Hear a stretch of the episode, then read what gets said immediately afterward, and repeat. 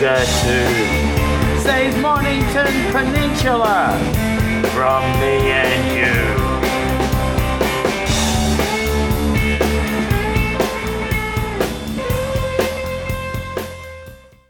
Welcome. This podcast is coming to you from Down Under, or more specifically, Bunurong Country. That's right at the bottom of mainland Australia, just above Tassie. Our little portion of Bunurong Country is called the Mornington Peninsula, which is part of the growing Melbourne city sprawl. The Mornington Peninsula is where the bush meets the bay and it has rich biodiversity. But, as with any idyllic seaside spot, that biodiversity is under threat from human interference. This podcast will explore the wildlife and environment on the Mornington Peninsula. We'll take a look at how we can best protect what is left and minimise future threats. We hope you stick around. Nick and Chris continue to argue, bicker, and finally agree on the plight of the kangaroo on the Mornington Peninsula. So, how many uh, peninsula? How, how many peninsulas do we have down kangaroos? how many kangaroos do we have down the peninsula? We don't really know. Uh, DELWP, which is the Victorian uh, Government Department, only does modelling. The mega department. Yeah, the mega department. They only do modelling, and so basically, modelling is an estimate over a, a set set area, and then they extrapolate from that area to determine how many we have. And I suspect that they actually do their numbers to support harvesting programs so that they can actually encourage uh, a, a business which you know really isn't backed scientifically. Well, we've both seen their estimates, and it's seven thousand on the peninsula. There's no way. And last year it was three thousand five hundred. So they bred hundred percent in one year. It's I think mathematically it's impossible. Well, I think it is hugely mathematically impossible, considering a lot of them are getting. A, we've already mentioned the roadkill and all the shooting. Yeah, yeah. So really, what part of this podcast is about is to try and get people on the peninsula to join a movement where we can actually count our mob and get really determined numbers of what actually exists on the peninsula. And as part of that, the Mornington Peninsula Kangaroo Count has evolved. And Count Your Mob program, everyone can participate. It's free. You just have to download that iNaturalist app on your phone and you can actually get involved in a really exciting venture. Once we know where the kangaroos on the peninsula are hanging out, then we've got a better way of actually monitoring them over a period of time.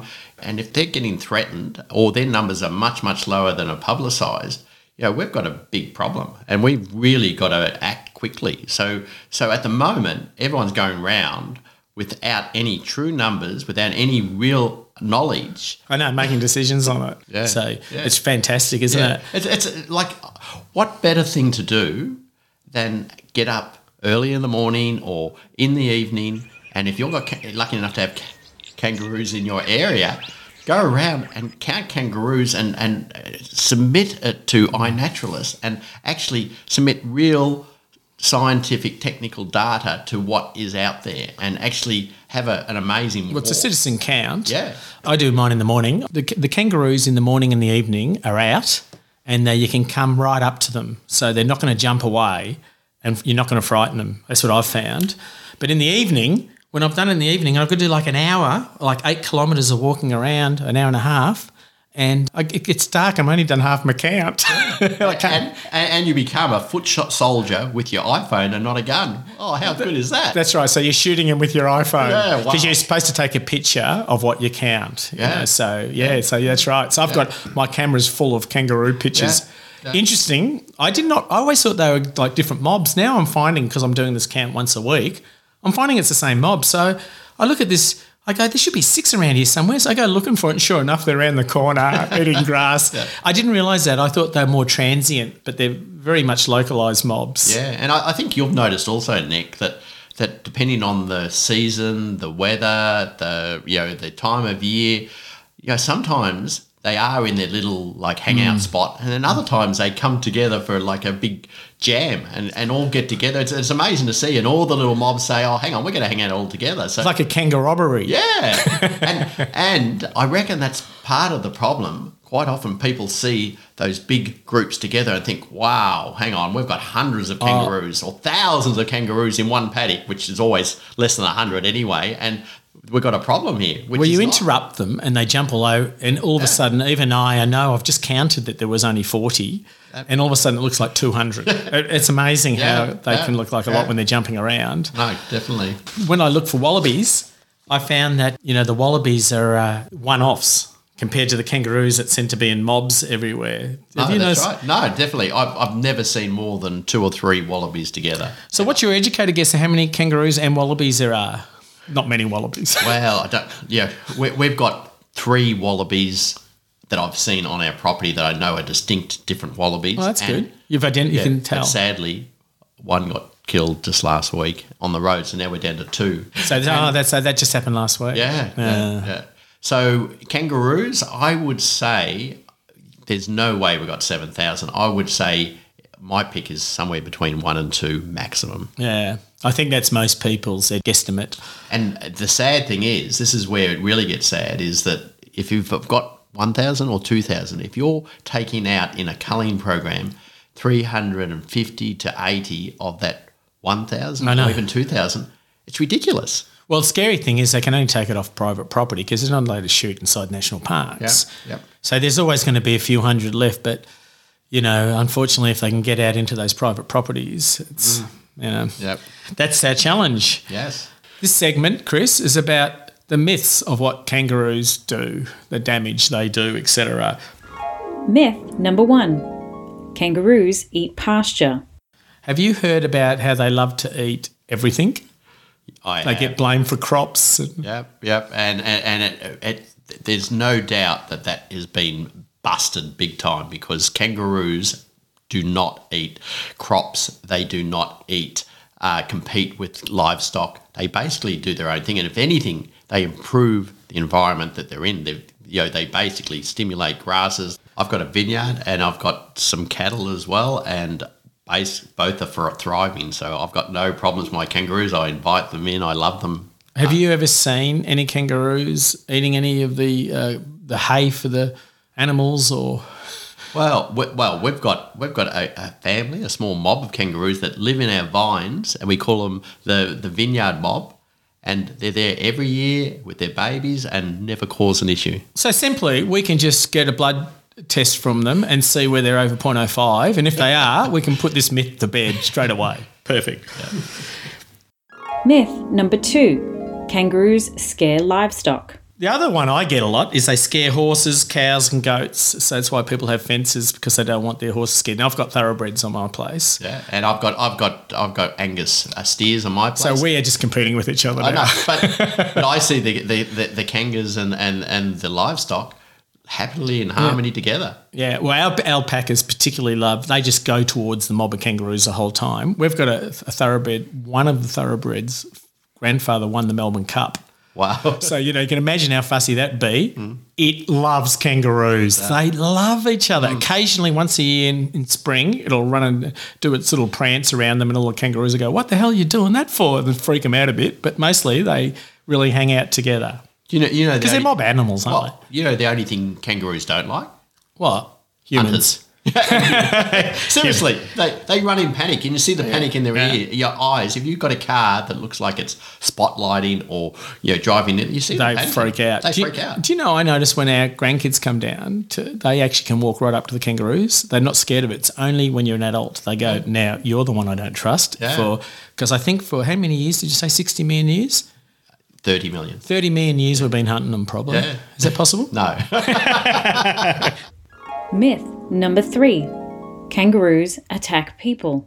So we uh, they attack humans and dogs. I've heard this a lot. Well, I would like to see the report on who has actually been killed. What what Australian has been killed by kangaroo? I like literally.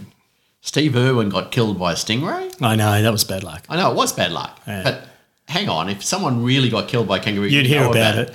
You'd hear about it, and I've seen them attack dog. The But it's not the kangaroo. It's not the kangaroo. No, that was the dog. defending the dog's itself. I the know it was defending itself. That's right. And and and I think also they can't go backwards. So if you corner them, they have to come at you. I've seen that happen. Yeah.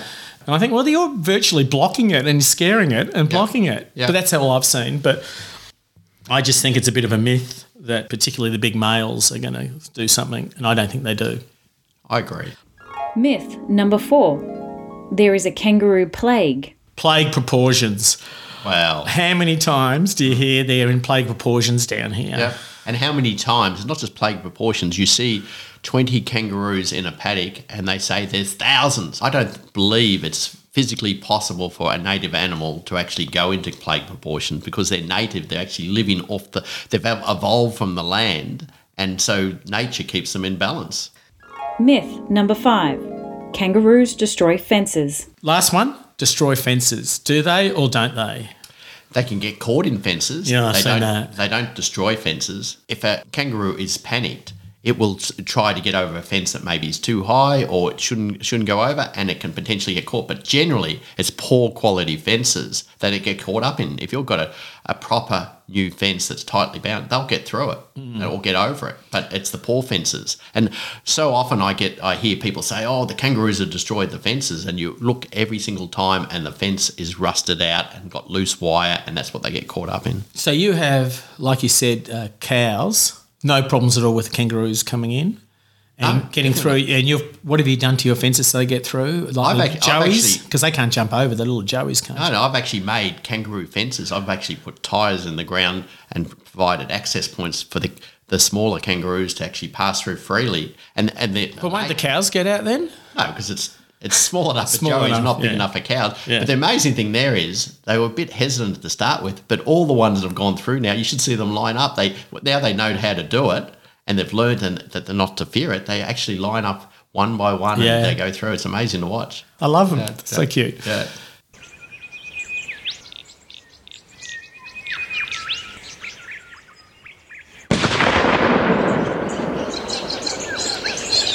Have you ever woken up to gunshot, Chris? Wake, wake in fright. Did you ever see the movie Wake in Fright? I did actually, but uh, the amazing thing with that, just listen to that sound sound check. Then I've lived on the peninsula 35 years. 30 of those years was in a you know in an urban environment on the peninsula. Five years ago, we moved to a rural environment, and what do we hear now? Those gunshots. And do we hear them often? Probably once a week. Once a week, Rick O'Shea week. and his bounty hunters. I shouldn't say that. Sorry, pet food harvest, harvesting experts are out there harvesting roos. Why are they needing to harvest roos? And are they harvesting roos or are they? Well, I, I personally think they're probably culling roos. Once again, that they think they've got plague proportions. It's interfering with their ability to earn a living and and the, their quality of their pasture, and that's why they do it. I mean, is it possible? People like shooting things, so if you can get a license to shoot, say, seventy roos on a big property a year, that's a chance to go out shooting. Definitely, the, the the property we purchased, the rural property we purchased. I know the person that was shooting there. Basically, he wasn't getting paid. He wasn't a professional shooter. He just liked shooting things. just like shooting, and so and also there's a you know we like shooting for generations now. I mean, we started off as colonial stories of shooting roos out because it was an Aboriginal food source, and we've probably kept it up ever since. Yeah, yeah. I, I, I read a book recently which was called The Colonial uh, Kangaroo Hunt. And basically, it was quoted Charles Darwin back 200 years ago as saying, yeah, he went out trying to hunt kangaroos and struggled to find some. And he's quoted as saying that the kangaroo in Australia is subject to basically being threatened. Back then. Yeah, back then, because it was being hunted. Prophecy. Yeah, and, and, and what's happening now? It's, it's coming to fulfillment. So, so what do we need to do to change? Do you think? Uh, what do we need to do? We definitely need better education and, and you know better you know conversations with people. Before I moved to a rural environment, I was ignorant. Yeah, I mm. love kangaroos. I love the environment, but I didn't realise. you So, know, so you're saying you were living 15 minutes away in suburbia and you didn't know any of it? no, I, Yeah, I must admit, I was ignorant of that yeah, too. yeah. So, so once you actually, you know, once you actually get informed, you, it's amazing how it opens up your mind, and and you really, I think, yeah, we need to be protecting these beautiful animals, and we need to understand their habitat, and really, it's, a, it's the biggest asset for the peninsula, really. I reckon we need to reset our mind. Have you ever heard a conversation where someone's hit a kangaroo? Yeah, I have. Yeah. And what's the first thing they say? What's the first thing they say? No, no. Well, was there any damage? yeah. Or you Not should get a kangaroo, Have you got a roo bar? That's right. Yeah, to the car. Yeah. And I just think our number one step we've got to do for to protect the kangaroo is that when that happens, what should the first question be? Was a kangaroo okay? Yeah, yeah. If it was anything else, if We're all was- guilty of that. That's right. Yeah, so I just think we need to raise its status in our own mind from pest to national icon. Well, it is. You know, it, it is the national icon. It's on our coat of arms, as you said before. The Qantas. You know, everyone loved. There wouldn't be one person that says they Made in hate Australia. kangaroos. That's right. You know, like it's got Yeah. the big kangaroo. Uh, so I was thinking too, what about governments? What can they do to help change?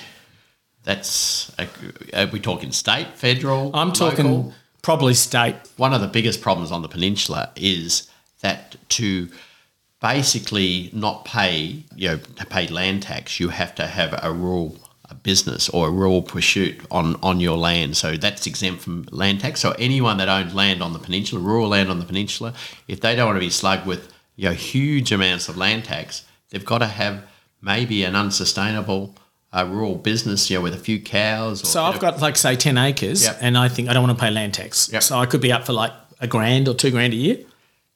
Oh no!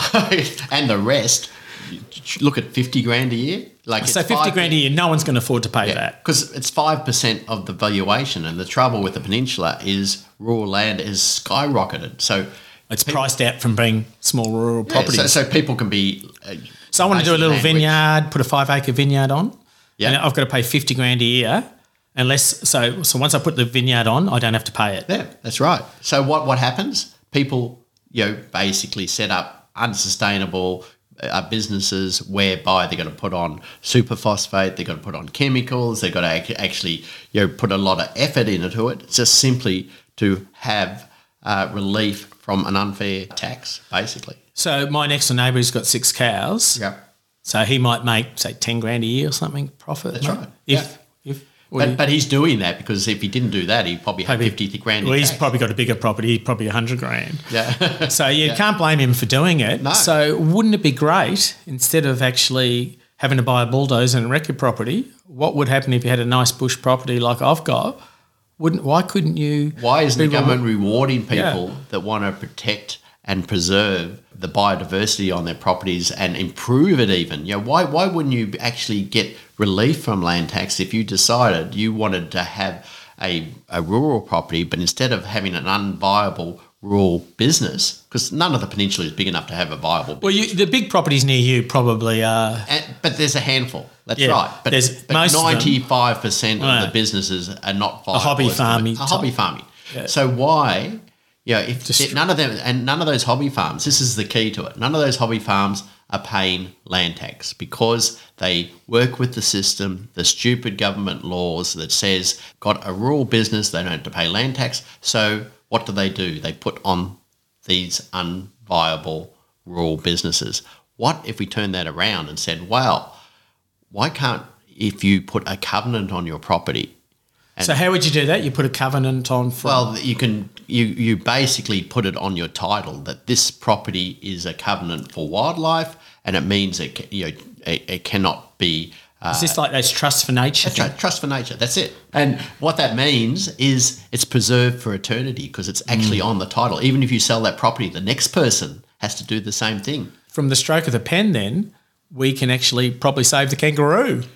And all the environment on the peninsula, the koalas, the, the trees, everything. The key to it is that it's revenue neutral because the government's not getting land tax because of these unsustainable rural ventures anyway. So, what better thing than turn that around and say, well, you know, you, if you get relief from land tax for setting up a trust for nature covenant on your property, they're no worse off. The government's not worse off. The taxpayer's not worse off. No one's worse off. It wouldn't be great if you could understand that clearing your land and removing your wildlife and putting up fauna fences was actually decreasing your land value down the track? Because I'm sure it is. Yeah. You know. Yeah. Um, wouldn't that be great if a new because a new generation of buyers are wanting to move down the coast and the bush? They're not wanting to move down to a, a, farm necessarily. I mean, No, I mean, no. I love farm life. Don't get me wrong, but No, it's not no. as attractive as No, yeah, and I think there's a lot of smart people that are realizing that unspoilt natural places with wildlife and trees are the the really things that are disappearing, and they're the things that will be most valued and most worth. So so basically, by protecting your environment, you're actually adding value to your land, not decreasing it.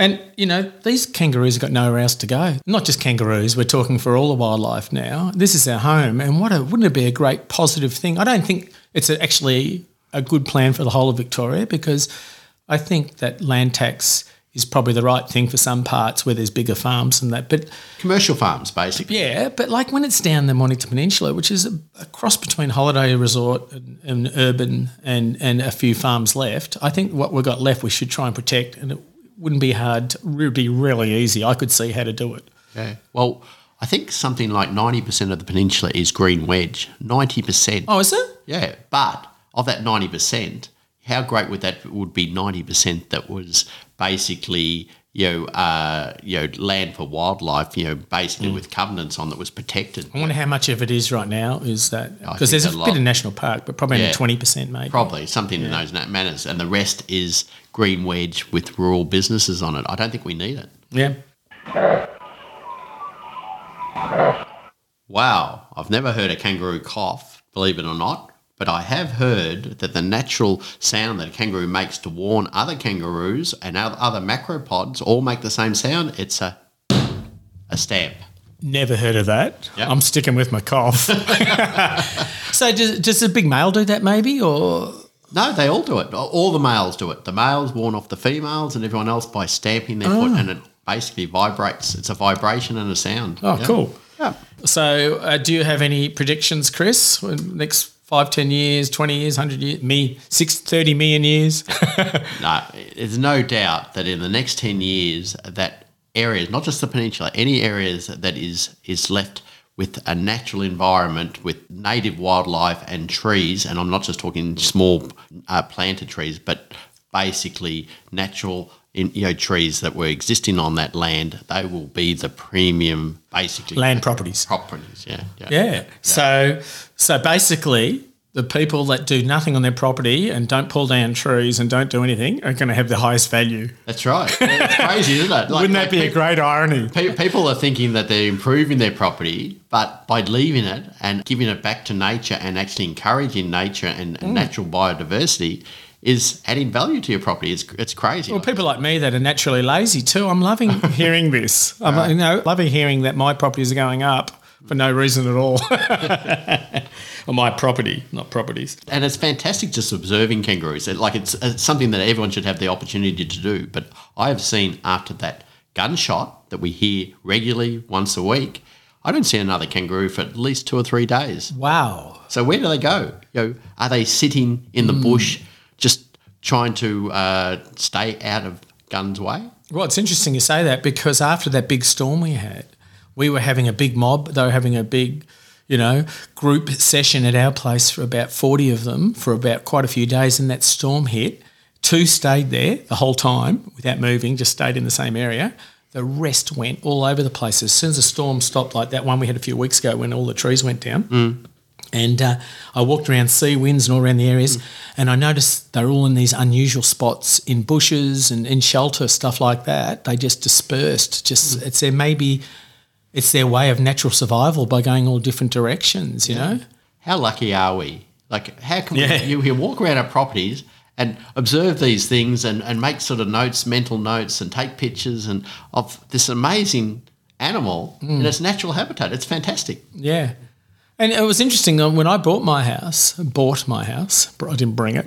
when I bought my house, the real estate agent did sort of warn me that there was kangaroos around as though it was a negative thing. I know. Oh. And I've just, my eyes lit up. I was ah. thinking, great. I, I ah. didn't know there was kangaroos around the area. And so it's, well, we are lucky. I do feel as though we're lucky. And Nick, can I ask you a question? How Yeah. long have you lived where you are? now? Uh, 10 years? 10 years. Nearly. In that 10 years, you've never taken the kangaroo for granted.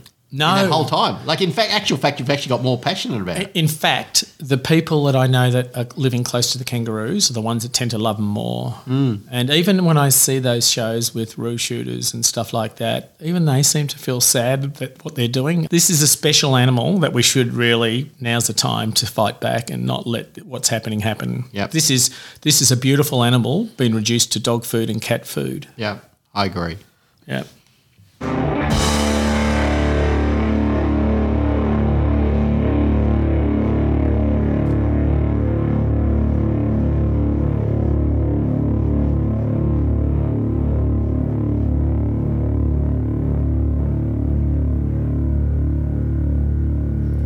Thanks, Chris, for joining me today, and thanks, Peter, for production. Thanks, Nick. Really enjoyed it.